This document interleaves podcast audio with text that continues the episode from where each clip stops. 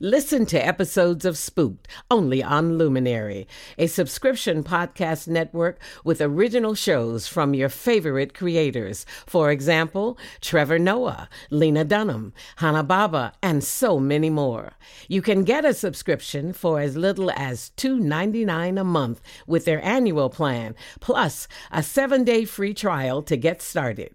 Visit luminarypodcast.com to start your free trial. Not available in all markets and subject to local currency. Terms apply.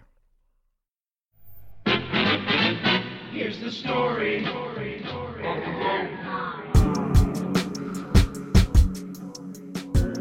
As a little kid, I loved the Brady Bunch. Some of y'all don't know the Brady Bunch, but I loved them. And my favorite episode is when the whole family flies to Hawaii, right? Bobby finds a tiki figure at the construction site and gives it to Greg for good luck in the surfing competition. I straight scream at the TV, shout at Greg Brady, No! No! Don't wear that thing in the ocean, fool! Don't do it! And you better believe, little me weeps when that wave crashes over Greg and the screen straight fades the credits episode over. I weep real tears I cried. For Greg, for Bobby, for Jan, Cindy, Marcia. But I learned a valuable lesson. Not that you don't wear a mysterious tiki around your neck. Every idiot knows that. No, no, no. I learned that some people you can't teach. Some people, they have to learn the hard way. And this is what I tell the children gathered round the campfire, eyes fixed on me, innocence. They don't know from Greg Brady. They don't know Jan, Marcia. How are they supposed to know about Marcia? They don't know from Marcia. They don't know how hard it is to give people warnings. Warnings that things are not as they seem. Warning that there is so much to this world we don't understand. Warnings that evil lurks and our only protection is knowledge passed down information that must be shared or forgotten forever. And that's why I asked them to gather sticks. That's why I showed them to arrange those sticks in a pyramid fashion with just a little kindling nestled right at the base. That, children, is where the fire starts. And that is also where our stories begin.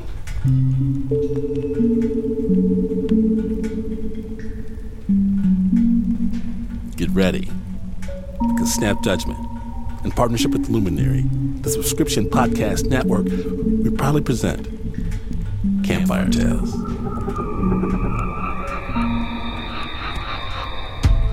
The stories we are afraid to share, but need to tell anyway. My name is Glynn Washington.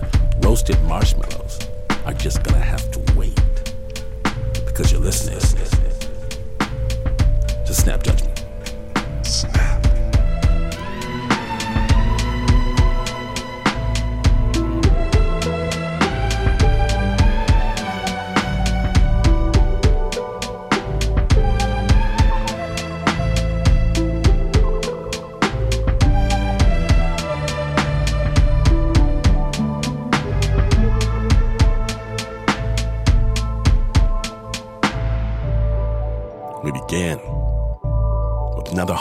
Hard lesson. Joe Panohu. Joe is determined to come at things his very own way.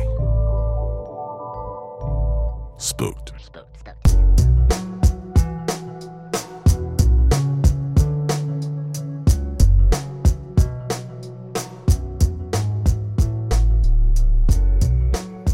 My friends and I, we love to go cruising around the island.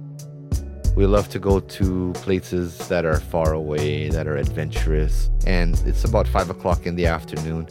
It was actually just me and another one of my friends. We drive all the way down and we park on the side of the road right outside this cave. And we cross the two lane highway. It's a little small entrance, but it's very vertical.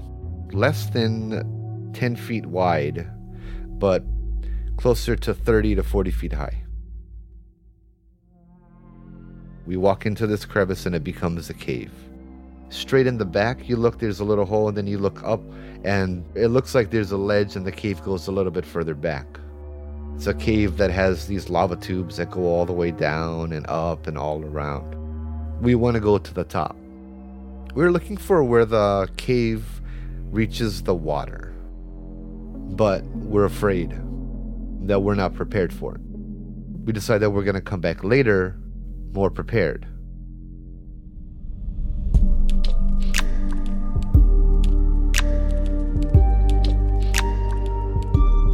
There's four of us that are interested in going now.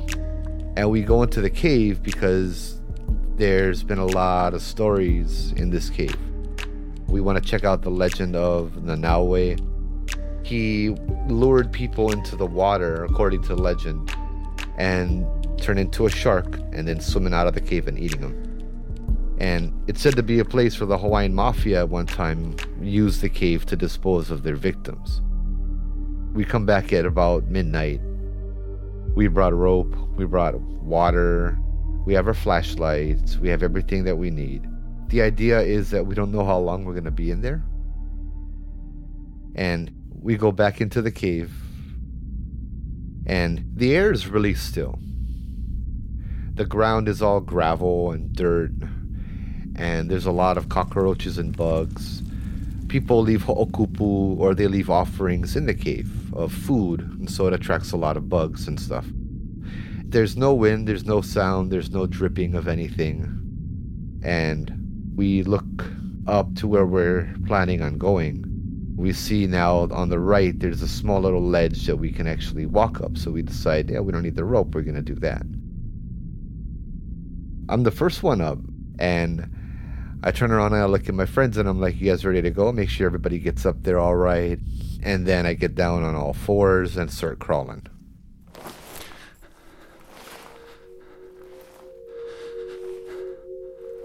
I'm crawling into the cave and we're going down in a single file line. So I'm in the lead and they're all behind me. And the lava rock is really just sharp.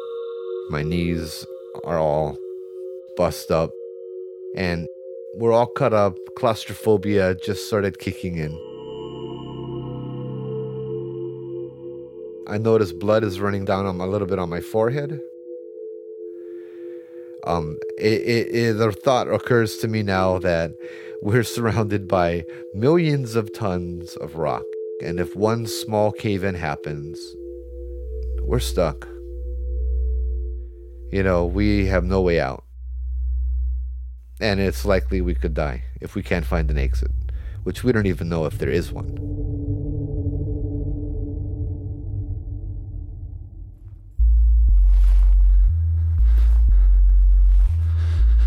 I remember crawling further down and further down and further down until finally my friends in the back I hear somebody yell, Joe, let's go.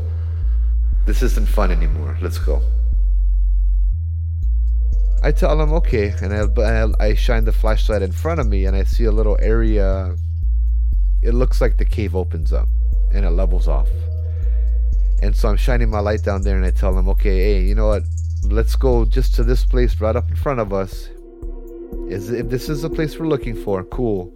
But then we're just gonna go here and then turn back.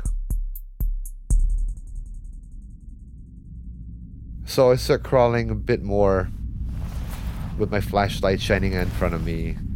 And as I'm crawling down, this figure just crosses over from the left to the right really fast. I I it registers that there was somebody there, but I can't see what it was. I'm like, oh, there's a logical explanation for this. This is probably just a homeless guy. But I'm not going to let my friends know that.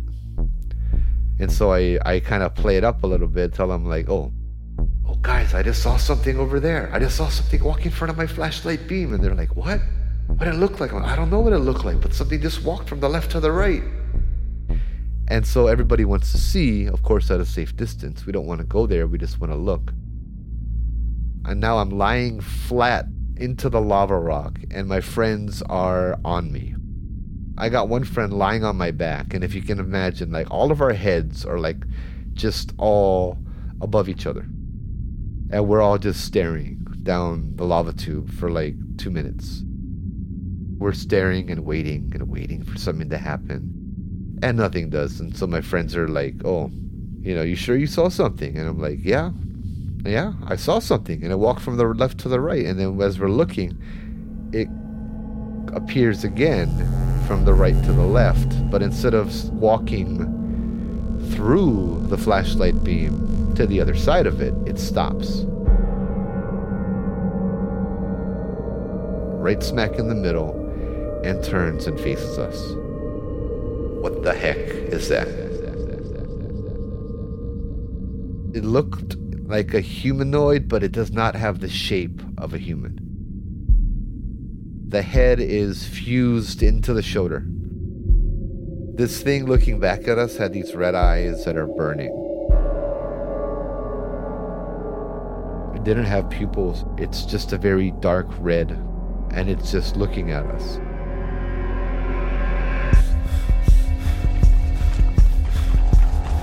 And so we are booking it now. My friends are in front of me, and I'm just terrified because my friends can't move fast enough. I'm yelling at them. My friend in front of me, I'm trying to bite his foot. I'm hitting his foot. I'm telling them, hurry up. Because as I'm yelling at him, I hear and feel the presence behind me getting closer. I hear scratching noise. I hear something shuffling behind us, and it's getting closer, and it's closer, and it's coming closer, and I'm freaking out. And it may have taken us 45 minutes to get down, but it took us about five minutes or less to get out, and that was uphill. We get out, and we're like, we're just booking it. I'm running down the ledge and I just decide to jump halfway. One of my friends decides to jump a little higher up, ends up spraining his ankle. So I'm getting out of the cave and I'm helping my friend. I get to my car. My friends are in their car in front of us. I close all the doors, I lock all the doors, and I go to start the car up, and the car's dead. I try to turn on the headlights, the battery's dead, nothing is starting up. And so we're just kind of looking at each other, freaking out. We decide the heck with it. I'm leaving my car here. I get into my friend's car and I help my friend get into my friend's car in front of us. I tell him, all right, let's get the heck out of here. Let's go. He's trying to start it and nothing is happening. There's no noise, there's no sound, there's no starter kicking out, there's nothing. Everybody is yelling at the same time, everybody is panicking. And all of a sudden, something changes and shifts. And I look out the window, and all of my friends are looking out the window at the same time. Nobody will say a word. The moon came out, the clouds blew away, and the whole area is now covered in moonlight. I can see everything. I can see straight to the cave, I can see across the road, down the road, and I also see this figure, this shape kind of shambling out of the cave. As I watch this thing come out of the cave, it's it's shuffling almost like its right leg is injured and it still has these red eyes that are burning. It's fire. It's just a very dark red fire. And I watch this thing walk to the road and its skin looks like it's covered in scabs. It gets to the middle of the road and it stops right on the middle line, separating the two lanes, and it just glares at us. It felt like it was looking at me. My brain is frozen. At that point, we're helpless. We're waiting for something to happen. It just stares at us and then slowly turns around and walks back into the cave.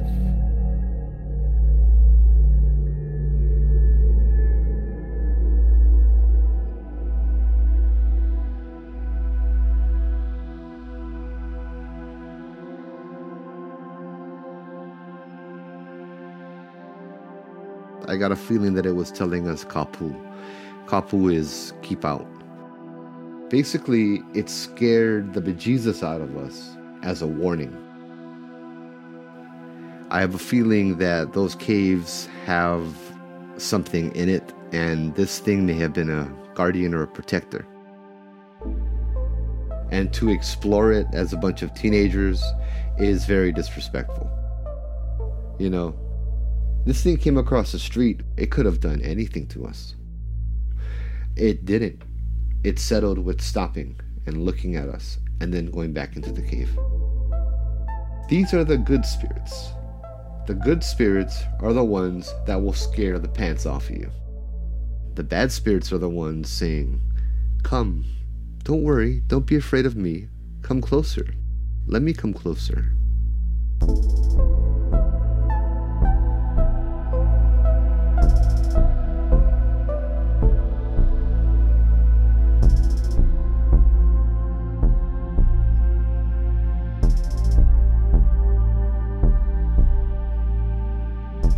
Me state for the record that I am afraid and I will stay away. I'm not trying to get tied up with any ancient deities, but I want to thank my friend Joe for venturing into the cave, coming face to face with the divine. The original score for that piece was by Lauryn Newson. It was produced by Annie Nguyen and Greta Weber. Don't you go anywhere, snappers, because after the break, buckle up. We're gonna get our kicks on Route 666. Stay tuned.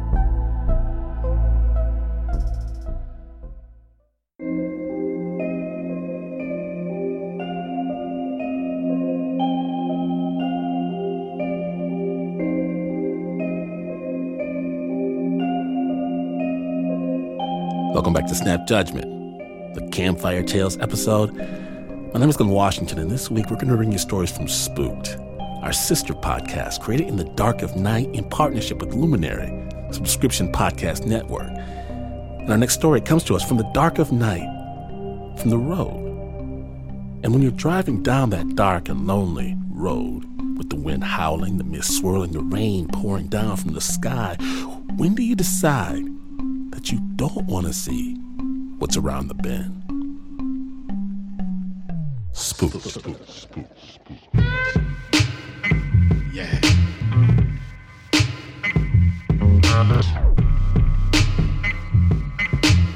Hi, my name is Michael Kilpatrick. I'm a musician, a full time musician, and I was playing a gig in Huntsville, Alabama. And I had a great show. Went to the bar, thanked everybody for having us, gave everybody hugs and kisses. And on the way out, one of the guys from the bar goes, Hey, Mike, hey, man, you really want to pay close attention to the weather, man. It's starting to get bad. I think the storm's going to get bad. With that, my girl Karen and I hopped into the red Honda Accord.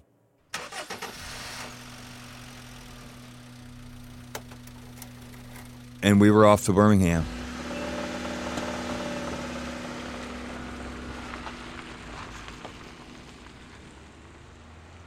This is a drive that I have done many, many, many times over my life. So this is just a normal drive for me.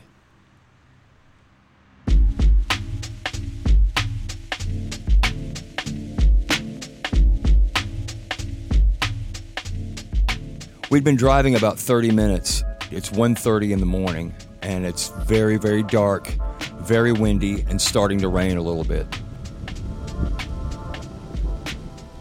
and we made a right turn onto a very, very small two lane highway that runs 30 miles out of Huntsville, Alabama.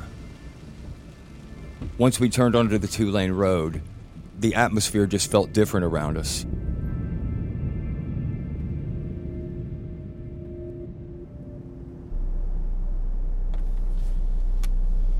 I rolled the windows down. Oddly enough, the weather was extremely calm. There was no rain, there was virtually no wind. There were no lights on anywhere around. You ever heard the expression calm before the storm? That's sort of what it felt like. And I changed the tape player over to the radio to tune in an AM station to find out if there were any weather bulletins.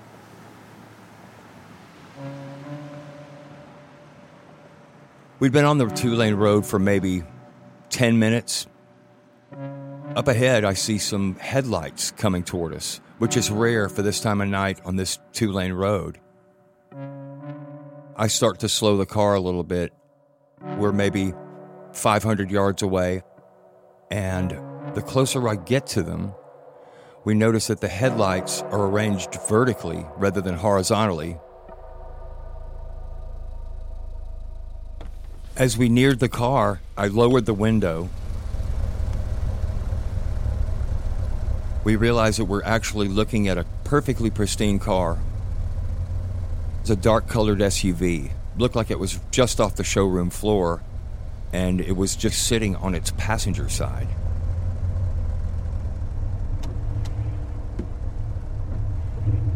and the engine was running. And the interior lights were on. All the running lights were on. The windshield wipers in this car were on. And the strangest thing was the driver's side door was wide open, somehow defying gravity. And at this point, I yelled out, Does anybody need any help? Is everybody okay? Hello? Hello?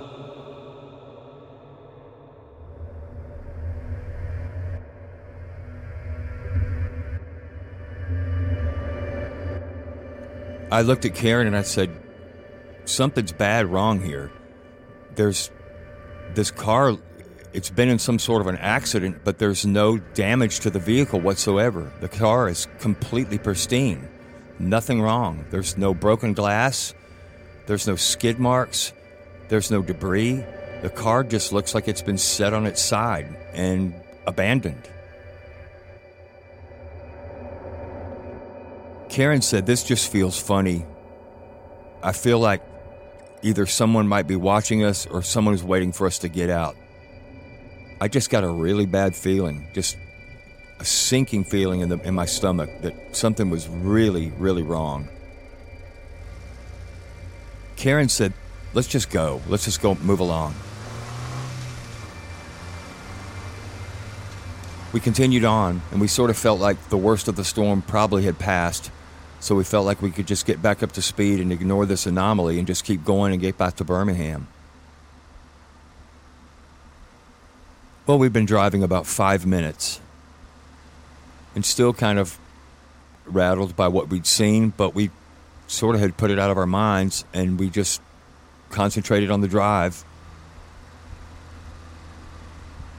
And we're making small talk when we came around another corner. And around that corner, we saw some tail lights but the closer we got to them, we realized they were the taillights of yet another SUV.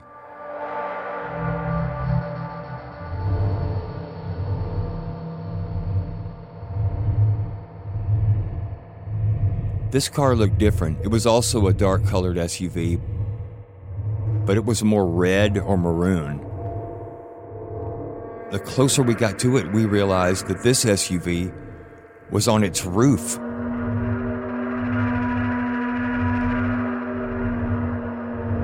I didn't have a cell phone or I would have called 911 myself. I lowered the passenger side window where Karen was, and we both just stopped and looked out. The car is upside down in a very, very shallow ditch right next to the side of the road.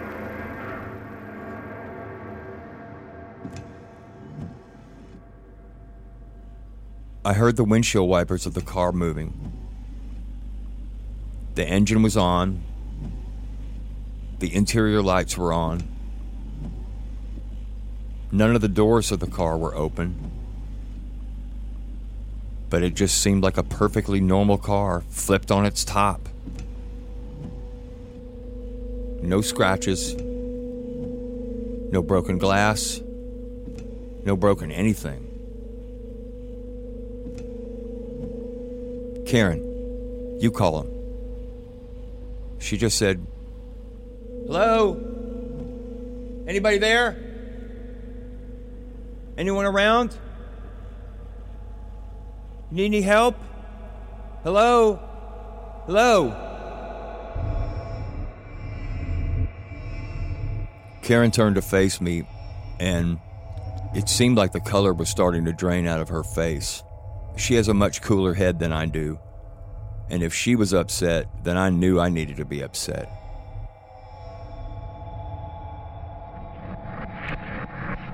We had been sitting there a couple of moments, and then we just decided we need to get out of here. There's something really, really, really bad here. I pressed the accelerator pretty hard and just said, What is going on here? Karen didn't say a word. We had not passed another car. We had not passed another living soul on this road, and we'd now been on the road 15 minutes.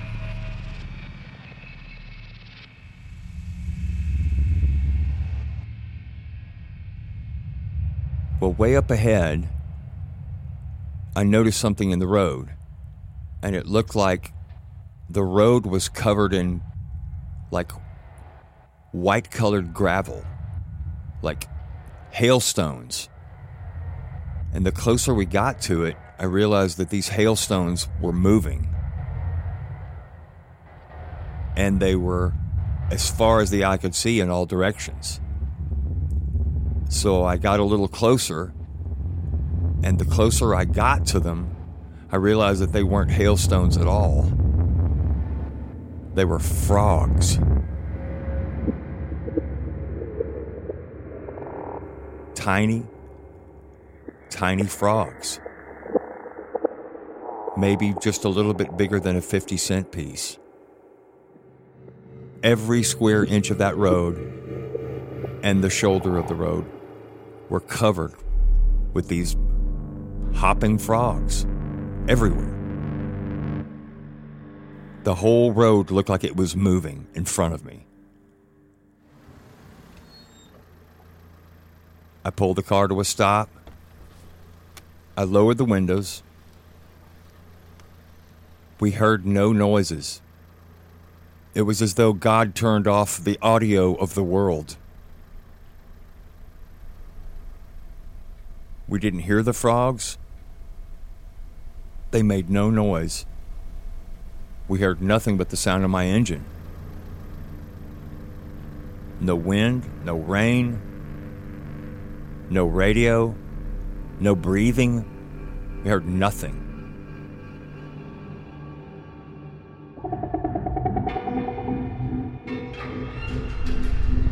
And all we could see were these frogs everywhere we looked. And they continued on up the road as far as we could see, just hopping around on this wet pavement. Thousands upon thousands of them, just everywhere. I reached over, put my hand on Karen's knee, and said, I don't know what this is, but it feels like the plague. She said nothing.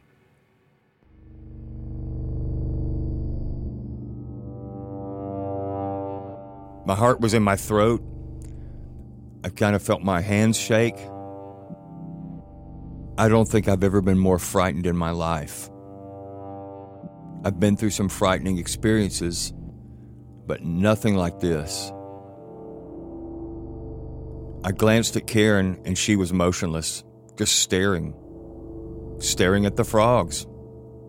I looked at Karen and said, We can't stay here we have to keep going.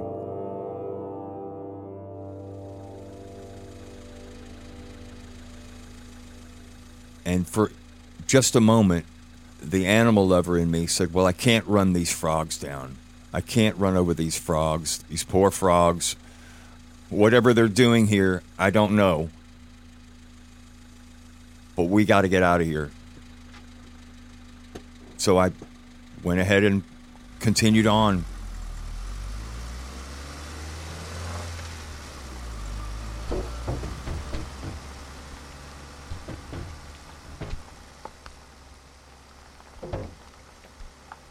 once we're driving, I'm hearing the frogs as they jump hit the side of our car.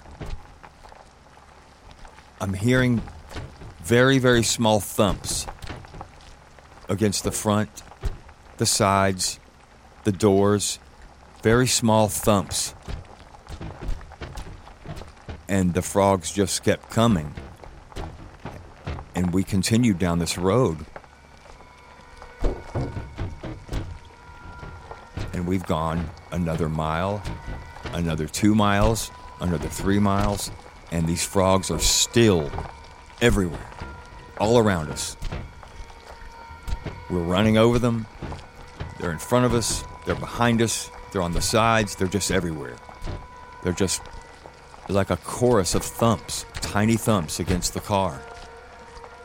Very, very unsettling to say the least to know that I was killing these frogs by running over them, but I had to get out of there.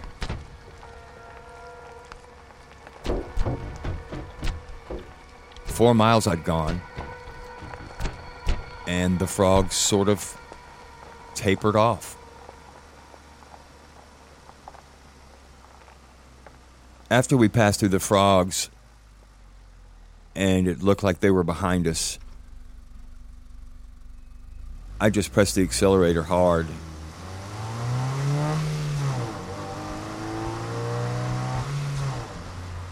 And I was probably 20 miles over the speed limit.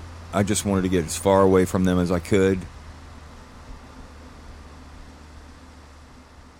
I kept driving another 10 minutes.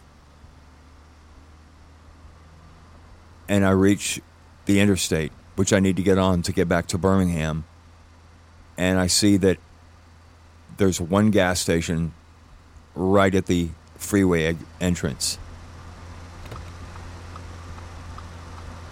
And so I pull in, hoping to just sort of shake my head and just kind of make sense of what happened. Well, I slide the car into the into the parking lot of the gas station, pull up in a parking space, and I immediately wanted to jump out to see what the car looked like.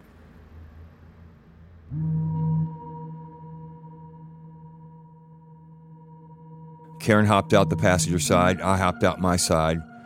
The first thing I did was look at the exterior of the vehicle. I just felt more than a little unsettled because not only had we seen what we'd seen and driven through what we'd driven through, I saw no outward evidence on the car that we'd been through anything like this.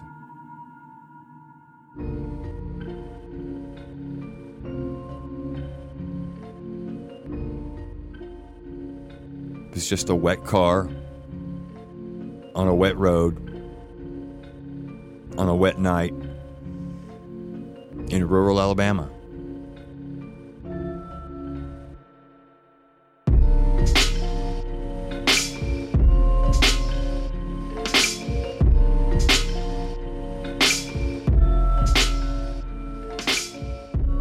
Thank you, Michael, for sharing your story with the spooked.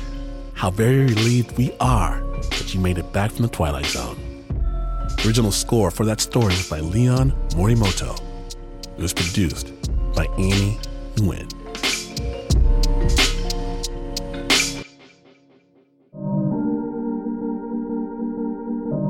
Now, let me ask you a question. Did you ever experience the inexplicable?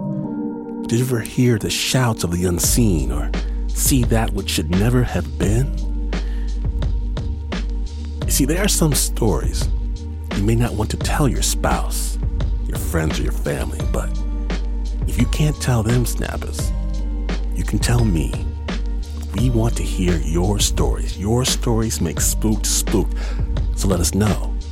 Spooked at snapjudgment.org. And I promise only tell if you want us to tell.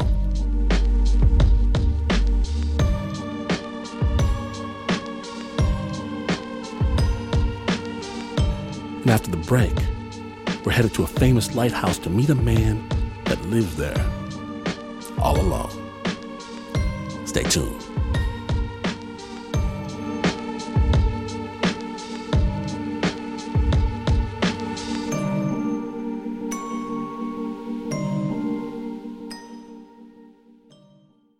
If you enjoyed these campfire tales, join us over at Luminary for the latest dose of spooked. Go to luminarypodcasts.com to start your free trial. See you there.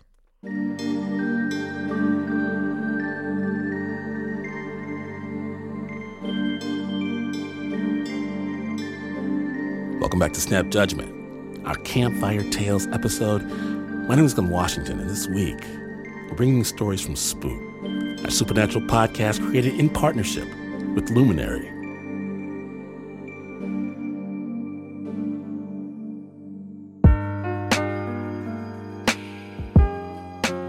Now, we're traveling to a small coastal town in Maine. This place is called Lubec. It's the easternmost town in the United States of America. And once you're there, you better get comfortable because it's over 100 miles to the next city. Bubba. Bubba's lived there his whole life, and in his 20s, Bubba worked at the town's famous lighthouse, manned by the U.S. Coast Guard. For four years, Bubba was in charge of a small crew that kept watch in shifts. Their job? Never, ever let the light go out. Here's Bubba. And the light, there's no other light lighthouse like it. The horizontal red and white stripes, 13 altogether. It's a, you know the, the flag of the colonial days. My name is George Eaton. I'm 63 years old. Live in Lubec, Maine. Left here in 1974 after high school to join the Coast Guard, and put 26 years in the Coast Guard. If you guys wasn't here today, I wouldn't be in this house. I will not be in the house alone. Believe it or not, I can't never be alone the rest of my life. It is like isolated, you know. There's bears down there. There's coyotes. There's wildlife. I seen, honest to God, I seen a mountain lion down there. We got to go 50 miles to go to a Walmart. We got to go 50 miles to go to a movie. Well, that road is a winding, you know, winding, you know, it's a dangerous road. Thick of fog down there at night. You you could you could go off the road very very easily. Duty was was uh, two days on, two days off, then the weekend off. But you got to remember that you're on there for two days. You got to give the you got to give the weather report every four hours. You got to time the light, and then you got to make sure the fog is going. Somebody might be drowning out there, falling overboard. So you're constantly watching the ocean too. You always had that feeling like somebody was either looking at you or, or standing behind you or something like that. There was a presence there that felt it was it was like a dark presence, an evil presence. For somebody that is not used to a rural setting, like like Lubec, and they come from a city and get stationed down there, I, I've had a couple. It, it, it was a shocker for them.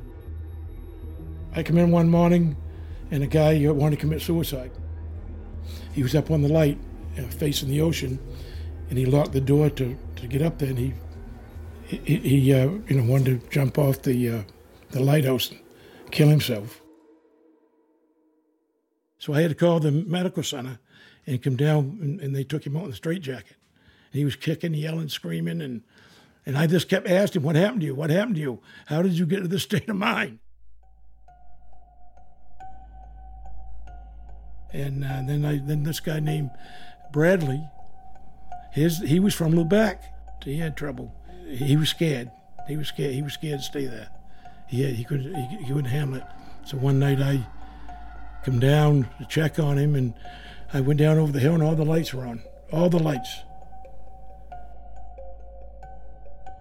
It's like what the heck? And then I get get closer down there. I see his car, and all the windows and everything was smashed out of his car. His tail lights, his headlights, they was all smashed out. Glass all over the road. I'm going, man, somebody did that to him, and you know we're gonna get the bottom of it.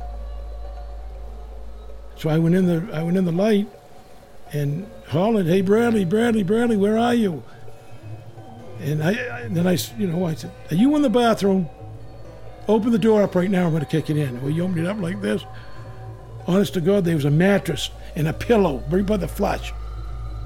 He had a gun. He had a knife. He had an axe. And he's just like this, right? Like like he was in horror. he was he, like he's like he's seen a ghost. And I'm I'm looking at him. It ain't funny. I'm looking at him and go, "What happened to you? What happened to your vehicle? Your vehicle's all smashed. He goes, honest to God, I looked out the window and there was 12 people in cloaks. And they had sticks. And they was going around my car. They're smashing it up. I said, okay, uh, where'd they go? Did you see where they went? They just vanished in the woods.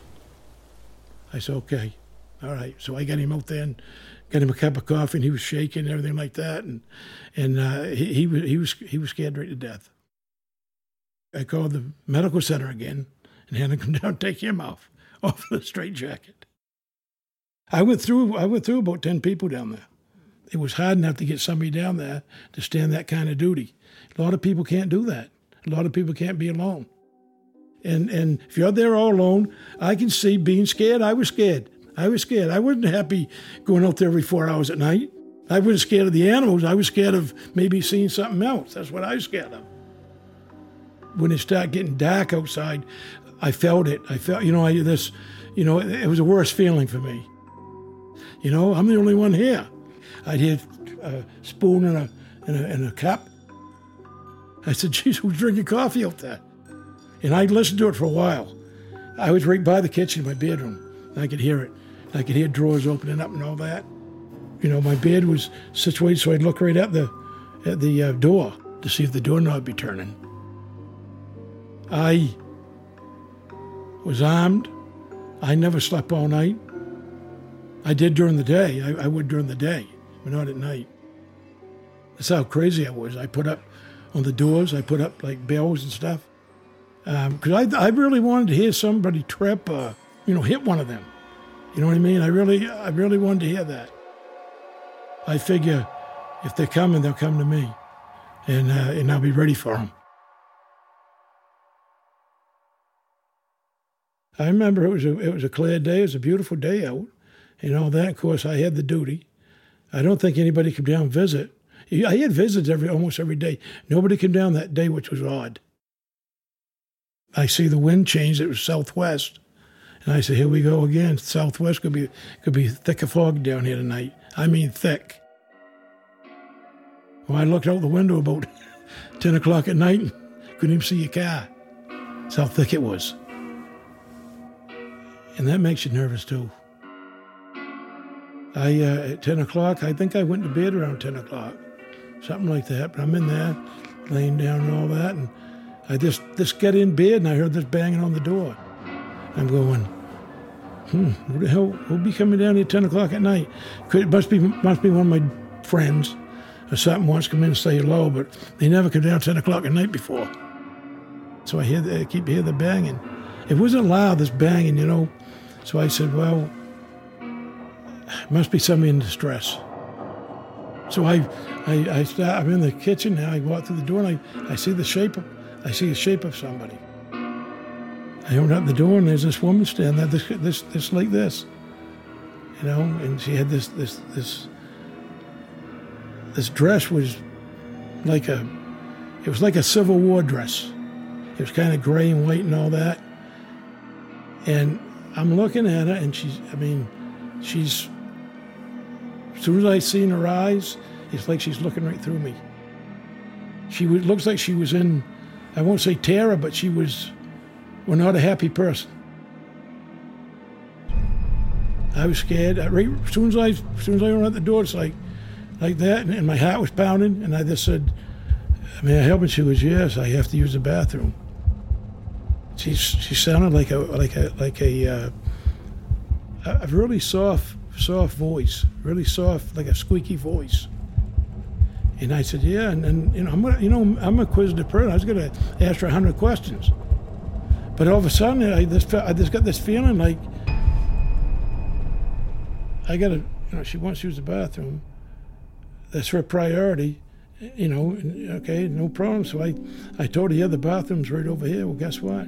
She walks by me. She goes, I know where it is. You do. She walks by me, opens up the door to where and that freaked me out. And I and I said, "You must be here, been here before." And she didn't ask me. Well, she started going up the stairs, and I turned the light on. And she could, I watched her go right up the stair, and I'm kind of looking up and make sure that she's in the bathroom all right. She's in the bathroom, no light comes on the whole time. I'm going, you got to be kidding me. And I, that's when I went, I think I either got to uh, face the music here or run the hell out of here and, and, get, and get my truck and take off.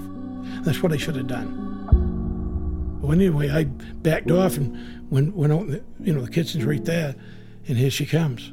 And she comes down, she walks right out the, right out the door. And when she come when she come out of that door downstairs, she didn't even look at me. She didn't even look at me. She went right by me like that. And I told her, I said, I got to ask her a couple of questions. She didn't even answer me. She went right out the door, and, and, and in a thick of fog, she went right out. So I went out. I went out because I told her, I, I started yelling. I said, ma'am, you're going the wrong way. Because the, the cliff was there. That was it. She, she then disappeared in the fog. So Raymond T, the next morning, I went and got him. I said, Raymond, this woman came in here last night. She didn't look like some, something I've seen before. Well, then he told me he's seen her over there a few years back. And I said, oh, I said, so what do you think, Raymond? He goes, it's a ghost. I, I wish now I would have touched her. I, I wish I would have just went like that and touched her to see, to see if, if there was any kind of reaction or something like that. And I, I just started thinking all these things that, why did she come in to see me? Why, I mean, I, why, why, me? Why not somebody else? Uh, was she safe with me? I don't know. She had to, I think she had to be, um, I don't know. She, she, something happened there. She either, something happened. I, you know, I, I, believe, I do believe she died down there. Something, she might have died there. She might have died at sea. You know, she might have got lost. Uh, she looked like she looked like a lost soul to me. That's what it looked like to me. Like I said, my last two years was, was very very difficult because I really thought I'd see her again. I've dreamed of her. I have dreamed of that woman. It's the same thing. She walks by me, turns around, walks out. Every dream, every dream, it's the same thing. Walks. This goes up there, goes out. Then I wake up. And I, you know, even even today, I have a light on my uh, every night, a little light there. That's all, so that I feel safe.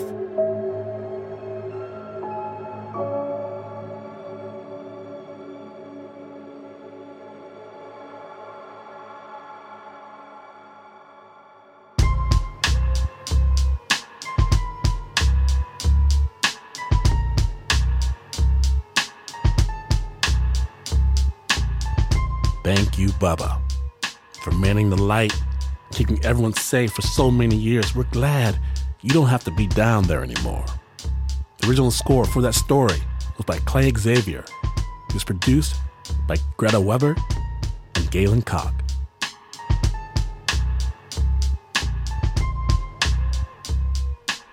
It happened again. And if you missed even a moment, get the amazing Snap Judgment podcast, subscribe to the Snap podcast that transports you into another time, another place, and sometimes another world. And know this a brand new season of amazing spook storytelling drops. An all new spook season released weekly now through Halloween on luminarypodcast.com.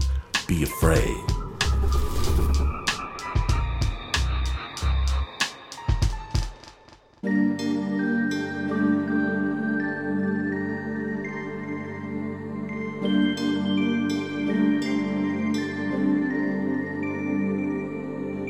Campfire Tales episode is brought to you by the team that never wears a jacket. On those dark, stormy nights, I don't know why. I don't know why, but flee in terror. If you happen to see Mr. Mark Ristich, Anna Sussman, our chief spookster is Eliza Smith, Lauryn Newson, Renzo Gorio, Chris Hambrick, Annie Nguyen, Leon Morimoto, Teo Ducot, Marissa Dodge, Aaliyah Yates, Zoe Ferrigno, Greta Weber, Jacob Winnick, Tiffany DeLiza, Ann Ford, Fernando Hernandez, and Flo Wiley. Understand, when someone pretending to be your friend asks you to visit their cabin in the woods off the grid, well, you'll know to turn them down.